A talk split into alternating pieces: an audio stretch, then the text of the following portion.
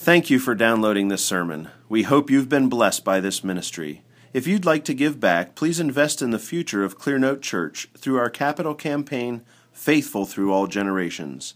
To make a donation, visit clearnotebloomington.com slash give. Good morning. If you're visiting with us today, we're very glad you're here. Turn in your Bible to Genesis chapter 7. For those of you who are new with us today, we are really in the middle of a series of sermons through the book of Genesis. And we've gotten to the point, chapter 7 and 8, of the flood. Last week, Pastor Menzel preached on chapter 6 and talked to us about the wrath of God and the righteousness of Noah. And today we come to the actual account of the flood itself. And so we're going to be looking at all both chapters, chapters 7 and chapter 8 this morning. Give your attention to it as I read it to you. Genesis chapter 7. Then the Lord said to Noah, Enter the ark, you and all your household, for you alone I have seen to be righteous before me in this time. You shall take with you of every clean animal by sevens, a male and his female, and of the animals that are not clean, two, a male and his female. Also of the birds of the sky by sevens, male and female, to keep offspring alive on the face of all the earth. For after seven more days I will send rain on the earth, forty days and forty nights. And I will blot out from the face of the land every living thing that I have made. Noah did according to all that the Lord had commanded him. Now Noah was 600 years old when the flood of water came upon the earth. Then Noah and his sons, and his wife and his sons' wives with him, entered the ark because of the water of the flood. Of clean animals and animals that are not clean, and birds and everything that creeps on the ground, there went into the ark to Noah by twos, male and female, as God had commanded Noah. It came about after the seven days that the water of the flood came upon the earth. In the six hundredth year of Noah's life, in the second month, on the seventeenth day of the month. On the same day, all the fountains of the great deep burst open, and the floodgates of the sky were opened. The rain fell upon the earth for forty days and forty nights. On the very same day, Noah and Shem and Ham and Japheth, the sons of Noah, and Noah's wife, and all, and the three wives of his sons with them, entered the ark they and every beast after its kind, and all the cattle after their kind, and every creeping thing that creeps on the earth after its kind, and every bird after its kind, all sorts of birds. So they went into the ark to Noah by twos of all flesh, in which was the breath of life. Those that entered, male and female of all flesh, entered as God had commanded him. And the Lord closed it behind him. Then the flood came upon the earth for forty days. And the water increased and lifted up the ark so that it, it rose above the earth. The water prevailed and increased greatly upon the earth, and the ark floated on the surface of the water. The water prevailed more and more upon the earth, so that all the high mountains everywhere under the heavens were covered. The water prevailed 15 cubits higher and the mountains were covered.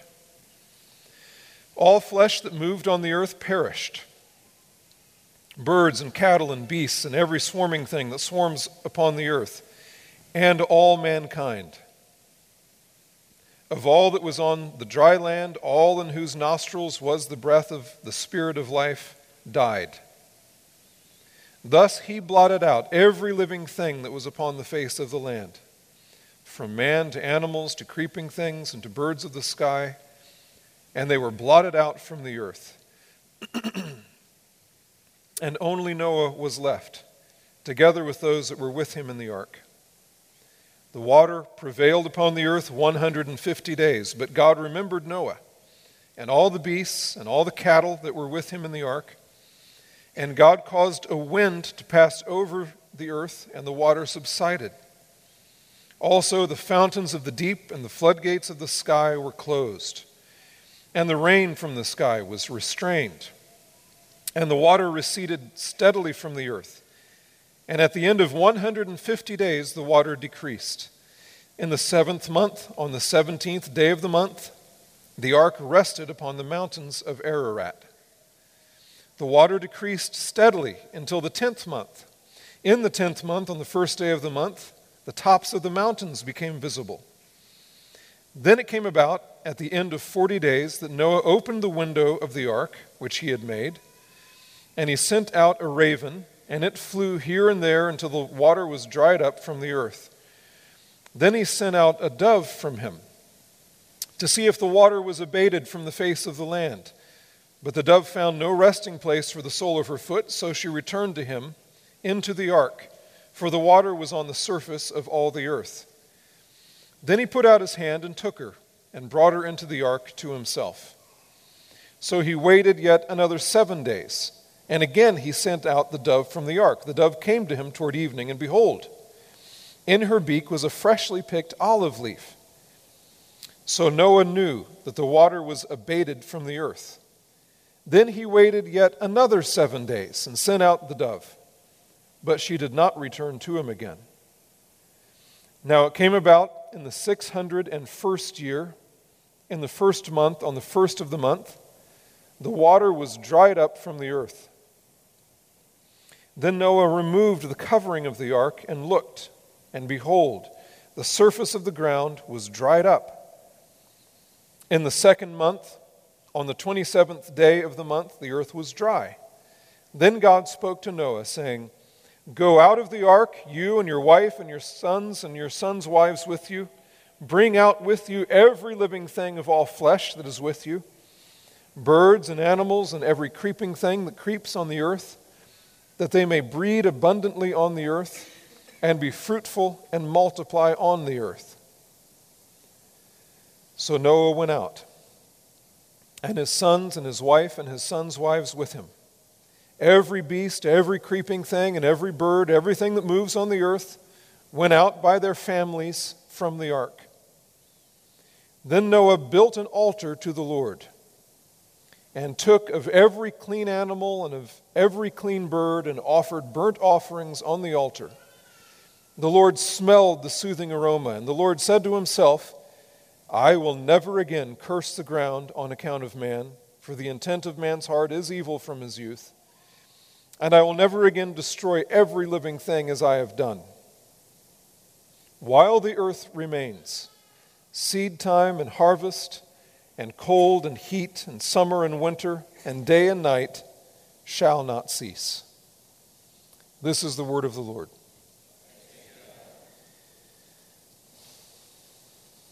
Do you believe this? I know it's easy to say when you're sitting here among us, but do you really believe this? Do you really believe every detail of this? Because many, many, many people who profess to be Christians do not, in fact, believe this. Many professing Christians, if you really push them, assume this is just a story, this is just a myth, maybe just a parable with some good lessons for us. But it didn't really happen. Others want to say that this flood was just local. In other words, it just happened in the place where Noah was. Not the whole world, just the place where Noah lived. Well, what about you?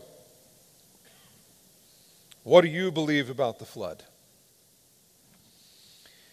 The whole world pushes you and pressures you to dismiss this historical account of the flood. And this is a historical account. Did you notice when we read this how many times it gave you the date? Literally, the date.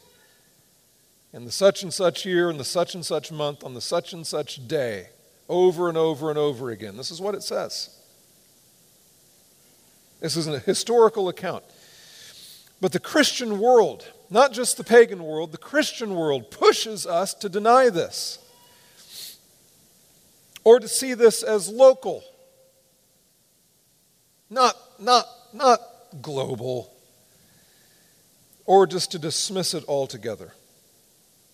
There is no one in this room, including me, who is immune to the pressure to dismiss this or to explain it away or to minimize it. None of us are immune to this. Don't be so quick to say yes when I ask you if you believe it.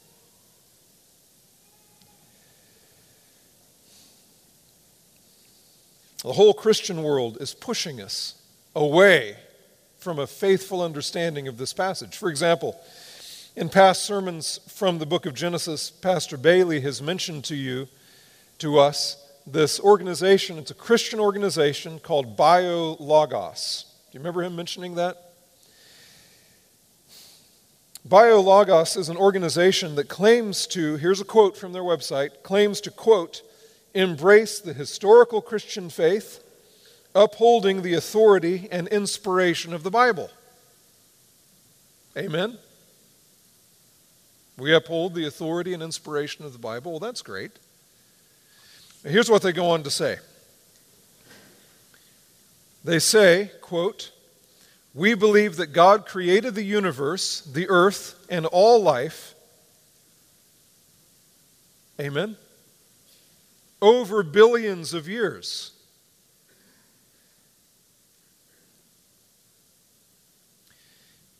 They go on to say, quote, "We believe that the diversity and interrelation of all life on earth are best explained by the God ordained process of evolution with common descent. Now, these are people who claim to be evangelical, Bible believing, conservative Christians. You understand this? They go on to talk about the fact that they believe in Jesus and the incarnation and the atonement. And what's wrong with this? These are self proclaimed evangelical Bible believing Christians, but they embrace evolution as God's means of creation, which also means that they embrace death as God's means of creation. You understand? Because death is the engine of evolution. You don't have evolution without death as the machine that pushes the whole thing forward, which is why there's this mindset very common among Bible believing Christians today, growing and growing in popularity that death is a good thing. Death is a blessing. Death is a necessary thing that God used from the beginning. And that's evil. And it denies Scripture. Now, what does Biologos teach about this passage I just read to you? Genesis 7 and 8. Well, here's the opening paragraph from the article called How Should We Interpret the Genesis Flood Account? Okay, so how should we think about this passage we just read? Well, they're going to tell us. Listen very carefully. Here's what they say just one paragraph. They say this The Genesis flood of Genesis 6 to 9 tells a fascinating story It's f- Fascinating. Fascinating story. It's just fascinating story. Sometimes referred to as Noah and the ark. That's what it's referred to as in our little, little children's Bible, Bible stories Noah and the ark. Now, they don't say all that. They do say sometimes referred to as Noah and the ark, what else would you call it? I'm not sure. Sometimes referred to as Noah and the ark, it is a common fundamentalist claim that the biblical flood must have been a worldwide one. Now, we all know what fundamentalists are, right? Fundamentalists blow things up. Or something, you know. Knuckles drag or something. It's a common fundamentalist claim that the biblical flood must have been a worldwide one, or else Scripture as a whole is undermined. So fundamentalists claim that if you don't believe the flood account as it's presented to us, then the whole Bible is undermined. Uh, yep. We'll get to that in a minute.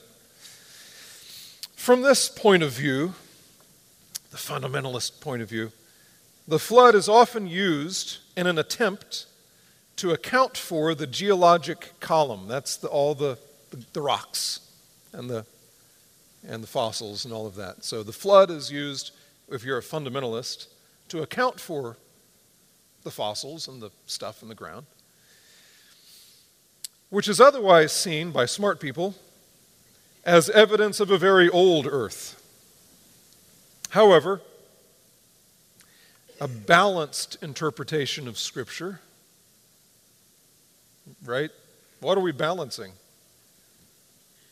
A balanced interpretation of Scripture does not force the reader to believe that the flood was a worldwide phenomenon. No, no, no. The scientific and historical evidence summarized below in this article supports the idea that the flood was indeed catastrophic, but that it was local, recent, and limited in scope. Beyond its place in history, which is debatable, my words, beyond its place in history, the Genesis flood is also a part of the greater narrative of the Bible. It highlights theological points concerning human depravity, faith, obedience, divine judgment, grace, and mercy. It's a nice story that has some morals to it. I mean, that's the real point, right? That's what they say.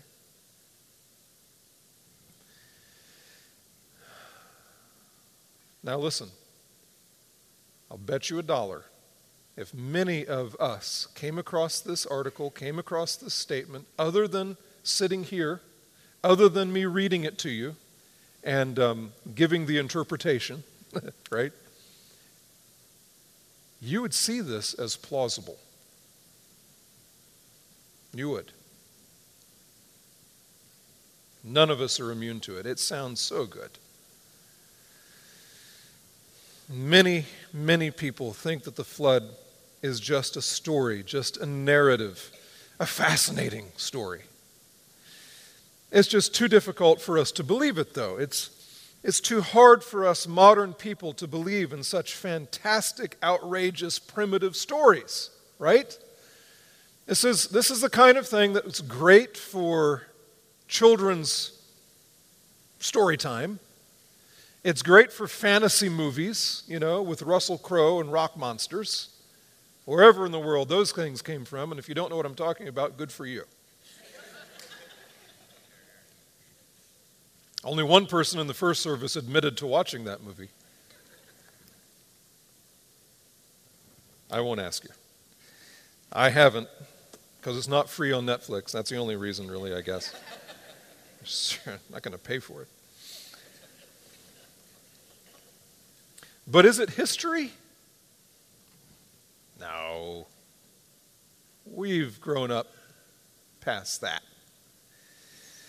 Well, what are the difficulties of the flood? The so called difficulties that you and I and everyone around us have that makes us want to say this isn't, we, makes us want to minimize it, makes us want to dismiss it, makes us want to contain it. What are the difficulties? Well, what about all the animals? How could one man possibly collect pairs, in some cases multiple pairs, right, of all the animals in the world? That just doesn't make sense. How could one man have done that? Well, he didn't. He didn't. God brought them to him. That's what the Bible says. Genesis chapter 6 from last week. God said to Noah, And of every living thing of all flesh, you shall bring two of every kind into the ark to keep them alive with you. They shall be male and female, of the birds after their kind, the animals after their kind, of every creeping thing of the ground after its kind. Two of every kind will come to you to keep them alive. He didn't have to go looking for them, God brought them to him. Now, come on, is that a difficult thing for God to do? He causes animals to fly around the world for crying out loud, and no one understands how. Can God bring animals to Noah? Of course he can. As a matter of fact, this is the kind of thing God's already done. Remember in Genesis chapter 2.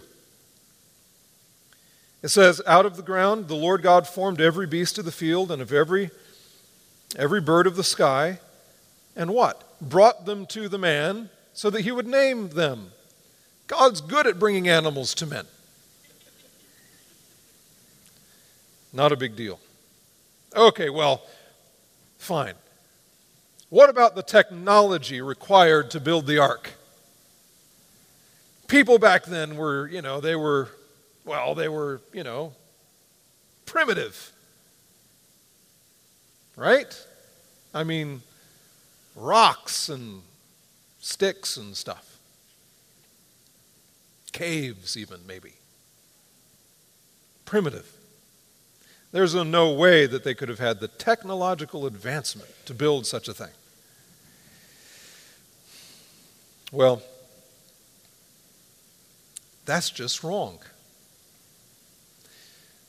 This book, Genesis chapter 4, tells us that that whole way of thinking about ancient man is crazy. Do you remember Lamech chapter 4? talks about Lamech. Lamech is one of these characters that comes up real early on. He took for himself two wives. The name of the one was Ada, the name of the other Zillah. Ada gave birth to Jabal. He was the father of those who dwell in tents and have livestock. What is that talking about? Animal husbandry. He wasn't a hunter gatherer, he was a shepherd, right? His brother's name was Jubal. He was the father of all those who what? Play the saxophone. No, wait. Yeah. The guitar and the saxophone, the lyre and the pipe. Well, that's kind of advanced. As for Zillah, she also gave birth to Tubal Cain, the forger of all implements of bronze and iron. They're not hacking bits of rock and beating things with them. They're just not. These men are advanced. As a matter of fact, ancient men built really big stuff. Right? Like the pyramids. Well, we'll get to that. Thank you very much for bringing that up. Think about this thing. Think about the Great Pyramid of Giza in Egypt. It's one of the many examples of crazy, crazy things that the ancients built.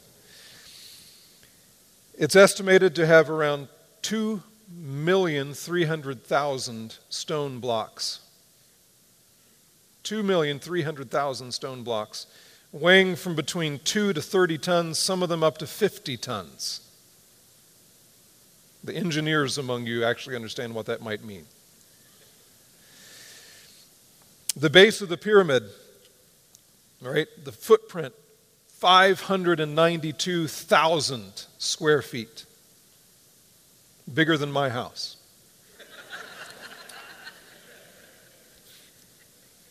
By a little bit. There used to be stones covering the pyramid. When we see the pyramid now, we see the pictures, it looks all rough and crumbly and right. There used to be stones covering this. We know from historical accounts and from stuff we find there, right? Stones that were highly polished limestone. There were 144,000 of those. Highly polished, flat to an accuracy of one one hundredth of an inch. Again, you engineers, right? They each weighed about 15 tons. Now, who built that thing? How? Well, men built it. Ancient men built that thing.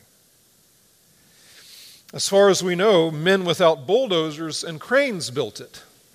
Although I wouldn't put it past them. Right? I mean, come on. People today would rather believe what? That aliens from space built that thing. That makes more sense to us. That's much more plausible to us than ancient men built it because we all know that ancient men are knuckle draggers. They're idiots.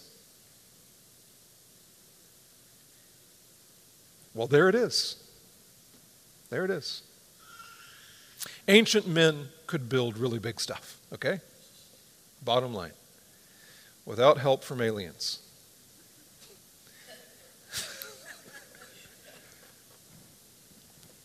it's amazing how many people would rather believe that than that no, they just they built it. And they were smarter than us because we can't figure out how in the world they did it. And we, we can't stand that thought. So it must have been aliens. Well, what about the time it would take to build such a huge boat? Well, Genesis 5:22 when we first meet Noah, it says Noah was 500 years old. Right? And then in Genesis 7 6, Noah was 600 years old when the flood of water came on, upon the earth. Evidently, he had 100 years to build this thing. You can build a lot in 100 years, even if you only have your sons helping you.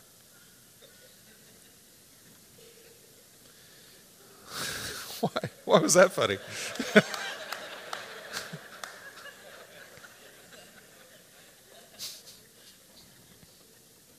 he probably hired people too. I don't know.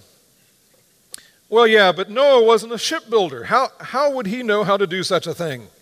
Build such a ship? That's crazy. Well, the ark had a very good designer. It was God Himself.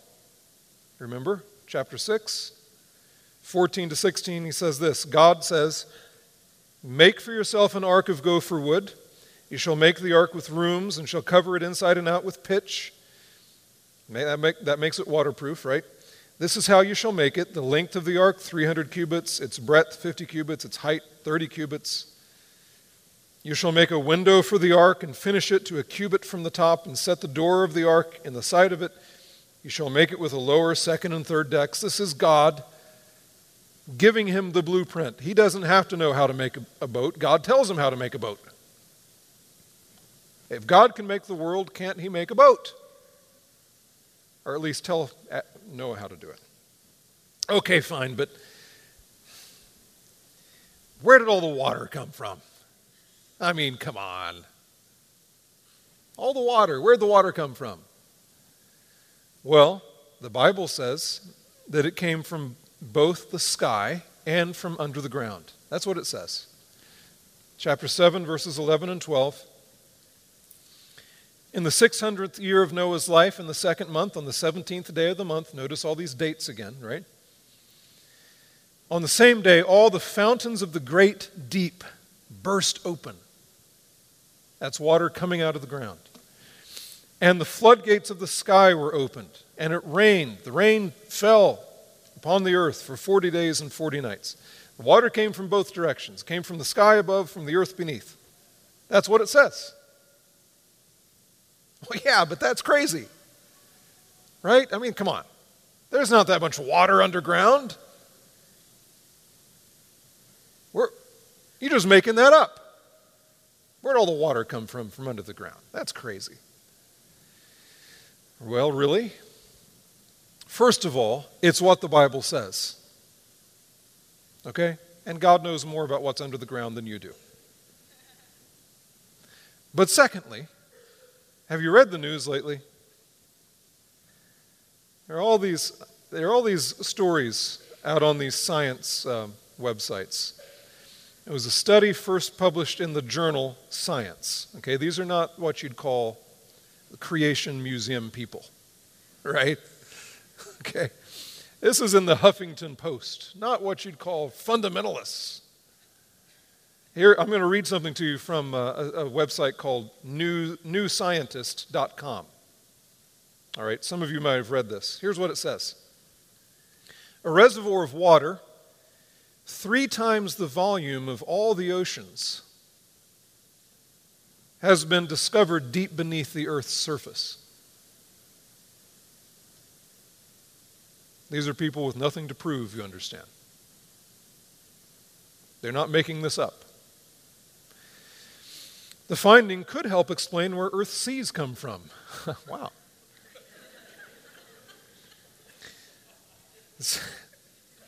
It says the water is hidden inside a blue rock called ringwoodite that lies 700 kilometers underneath underground in the mantle, the layer of hot rock between Earth's surface and its core. The huge size of the reservoir throws new light on the origin of Earth's water. Some geologists think water arrived in comets as they struck the Earth. But the new discovery supports an alternate idea that the oceans gradually oozed out of the interior of the Earth. Quote, it's good evidence the Earth's water came from within, unquote, says Steven Jacobsen of Northwestern University in Evanston, Illinois. The hidden water could also act as a buffer for the oceans on the surface, explaining why they have stayed the same size for millions of years.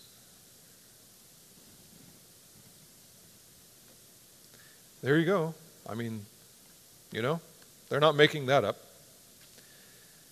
Don't be so sure. Things that used to seem crazy, right? Don't put your faith in science. But there it is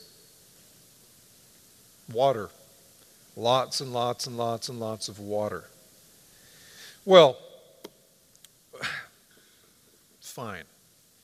But wasn't the flood just a local catastrophe? Wasn't it just limited to that little place where Noah was? Doesn't that make more sense?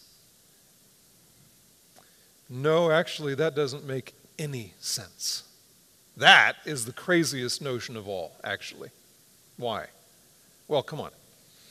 If it was going to be a local flood, right? A local flood. This, this valley, this region, whatever. He knows about it a hundred years in advance.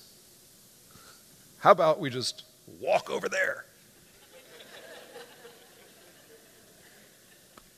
You can walk a long ways in 100 years for crying out loud.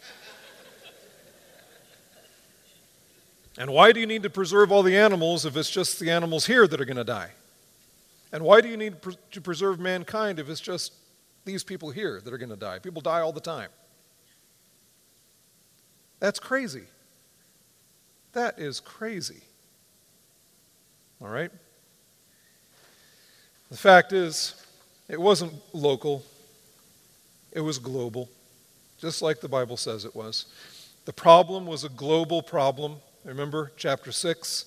The Lord God saw that the wickedness of man was great on the earth, and that every intent of the thoughts of his heart was only evil continually. The Lord was sorry that he had made man on the earth, and he was grieved in his heart.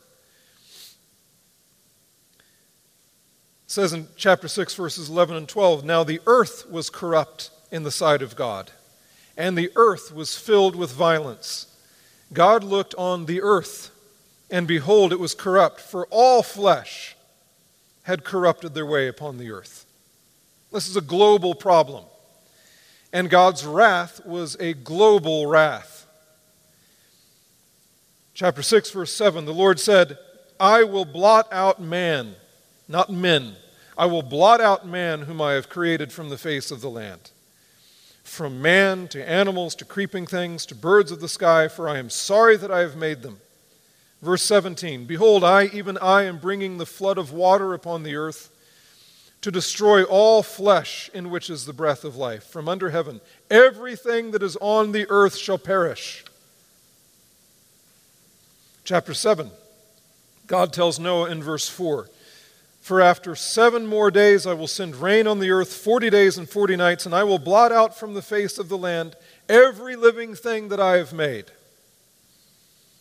in verses 21 to 23 all flesh that moved on the earth perished.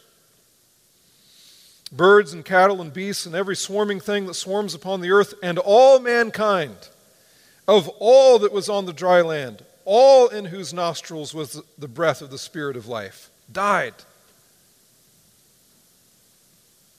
Thus he blotted out every living thing that was upon the face of the land, from man to animals to creeping things and to birds of the sky, and they were blotted out from the earth, and only Noah was left, together with those that were with him in the ark. Everything dies. And this is not an overreaction, by the way, on God's part, you understand? This is not an overreaction. This is what they deserved.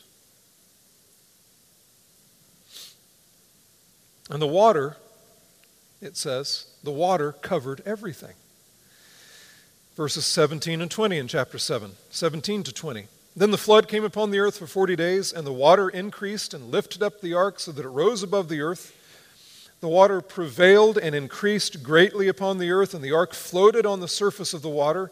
The water prevailed more and more upon the earth, so that all the high mountains everywhere under the heavens, all the high mountains everywhere under the heavens were covered. The water prevailed 15 cubits higher, and the mountains were covered. Global. Global. Oh, come on. Really? What about Mount Everest? Hmm? The water covered Mount Everest? Really? Well, yes, actually.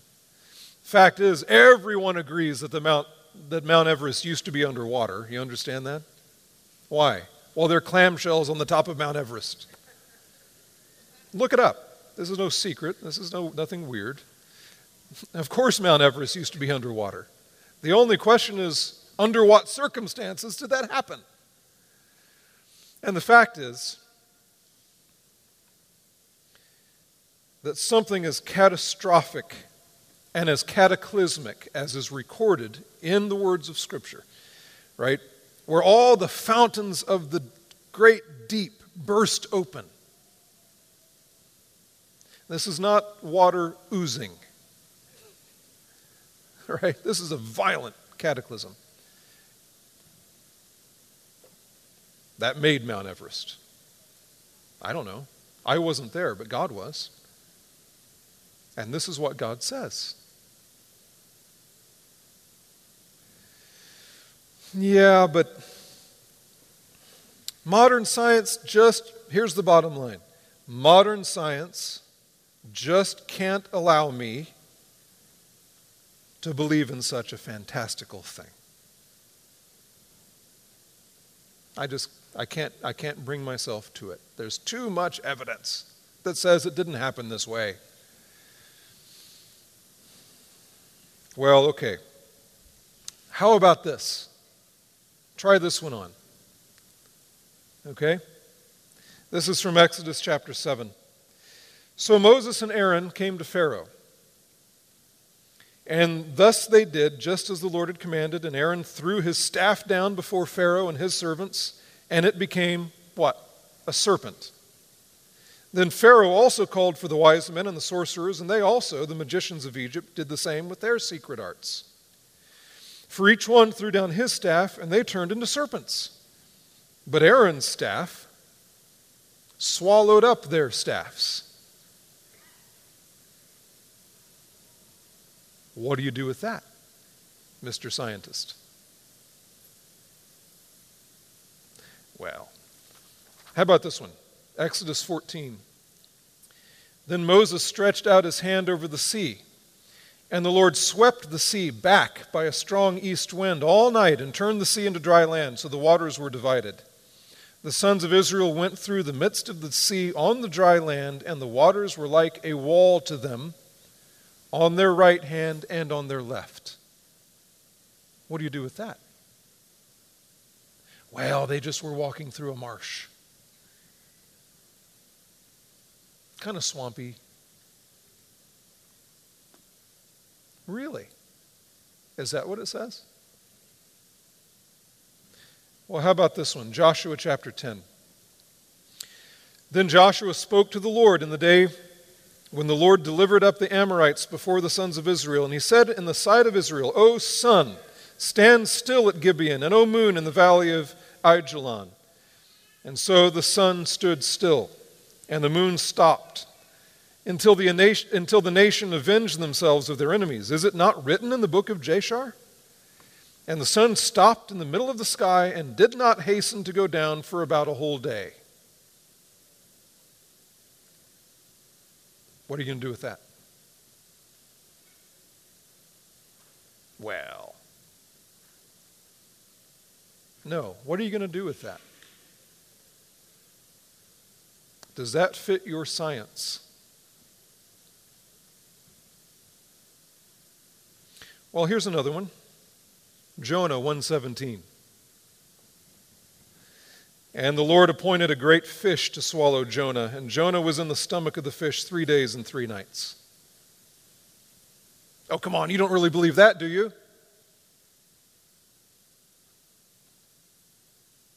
Do you? How about this one? 2 Kings chapter 6. But as one was felling a beam, he's cutting down a tree, the axe head fell into the water. Remember this? And he cried out and said, Alas, my master, for it was borrowed. Then the man of God said, Where did it fall? And when he showed him the place, he cut off a stick and threw it in there and made the iron float.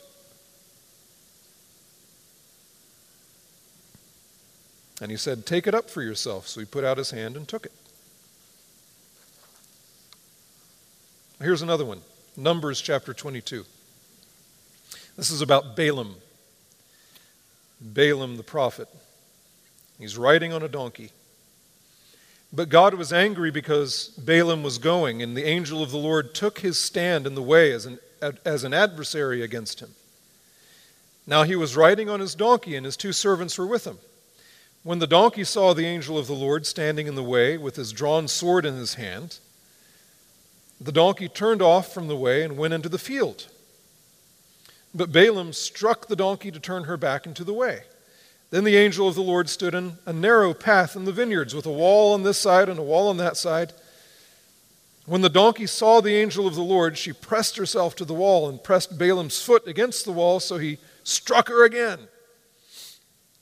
The angel of the Lord went further and stood in a narrow place where there was no way to turn to the right hand or to the left.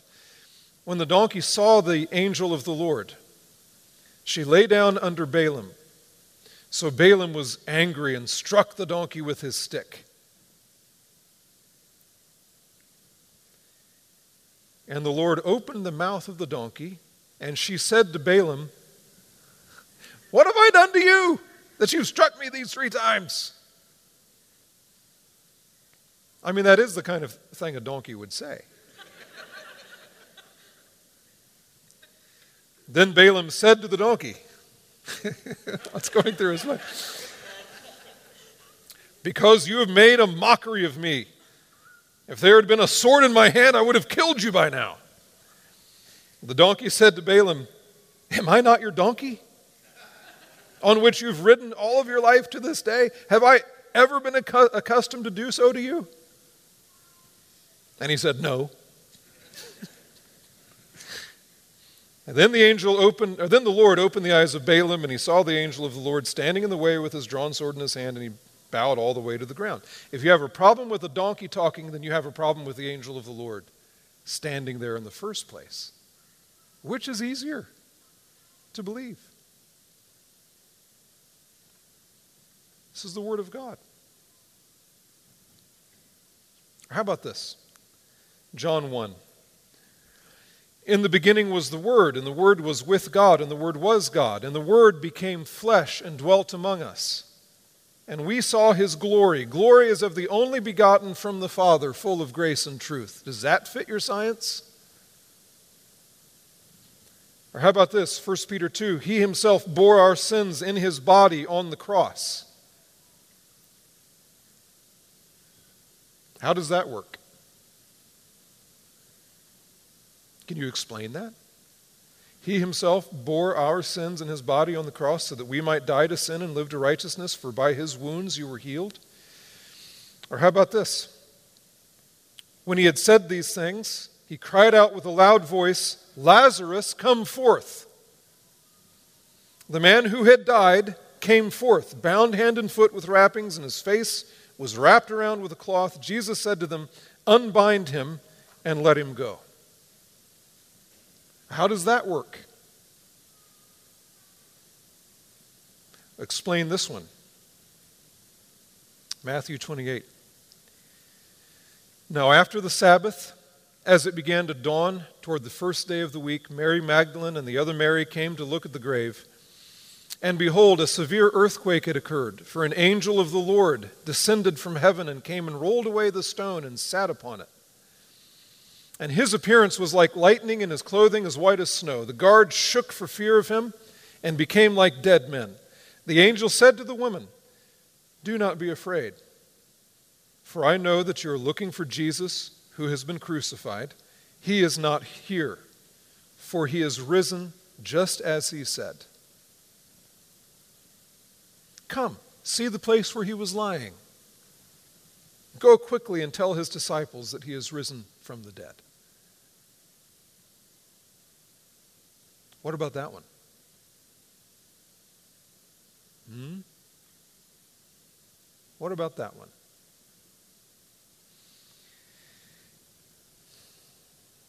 Brothers and sisters, friends, will you believe the Bible or not? That's the question. Our Lord and Master Jesus Christ said, The Scripture cannot be broken. The Scripture cannot be broken. That means you either take all of it or you leave all of it. Either take all of it or leave all of it. It hangs together. Don't go picking and choosing what you think is plausible, because none of the stuff I just read to you is plausible. Most of all, Jesus Christ, Son of God, taking on flesh, dying in your place, rising from the dead, forgiving your sins. That's crazy. That is much, much more crazy than believing the flood.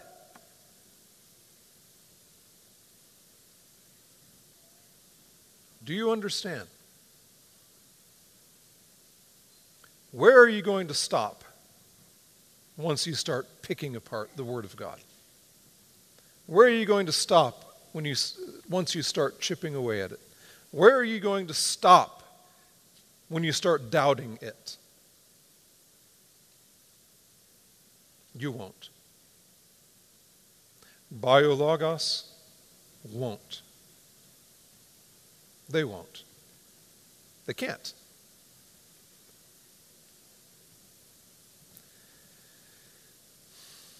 This is the word of Almighty God. He does not, he cannot lie. Who are you going to believe? Who are you going to trust?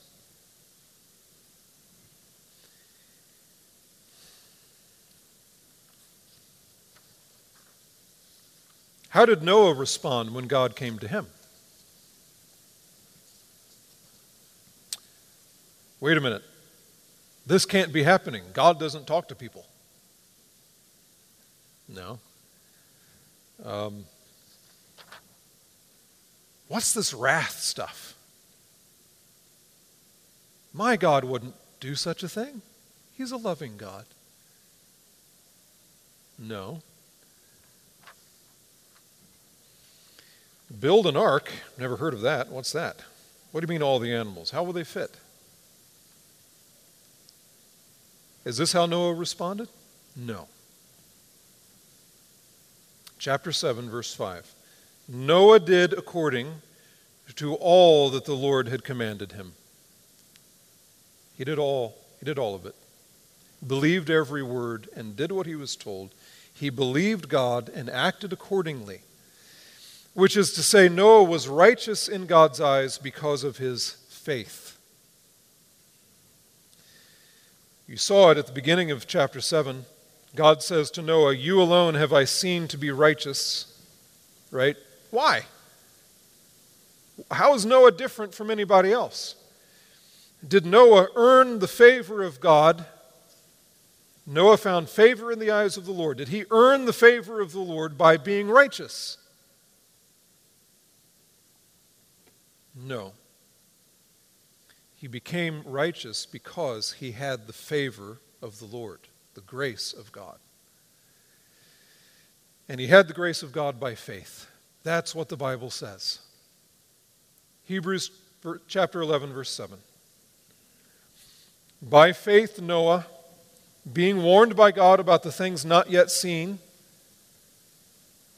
in reverence, in the fear of the Lord, prepared an ark for the salvation of his household, by which he condemned the world, and became an heir of the righteousness which is according to faith. That was the righteousness that God saw. It was the source of his obedience, was his faith and the grace of God. Where is your faith? Where is your reverence? In the modern changing musings of science, or in the Lord God Almighty, maker of heaven and earth, and of all things, visible and invisible. Who do you trust? Who do you fear? Do you fear being called a fundamentalist who believes a remarkable story?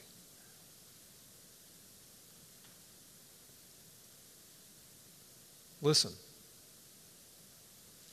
If you believe the cross and resurrection,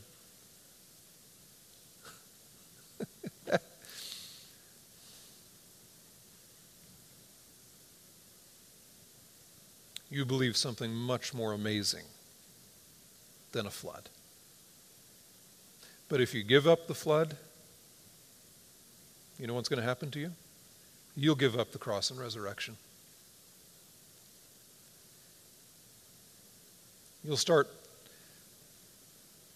you know, picking on the thread, you know, pulling on the string, unraveling the whole thing.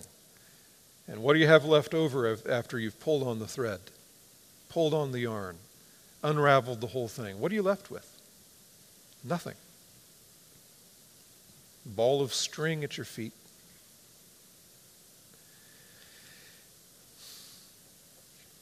If you won't believe that what he says about his wrath in the ancient world, when he killed everyone but eight souls by water, what how can you really believe that he will yet destroy this world with fire? Are you too sophisticated for that, too? Then you will die in your sins. Because you don't have faith. And you don't have the fear of the Lord.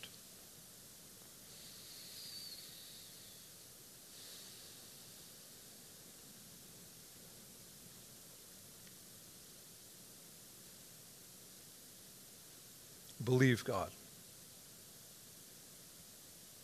Believe God.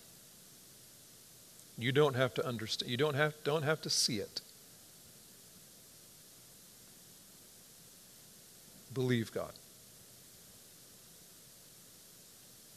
Your soul depends on it. Let's pray. Dear Father, have mercy on us, we pray. We are weak in our faith. We are afraid of men and the opinions of men.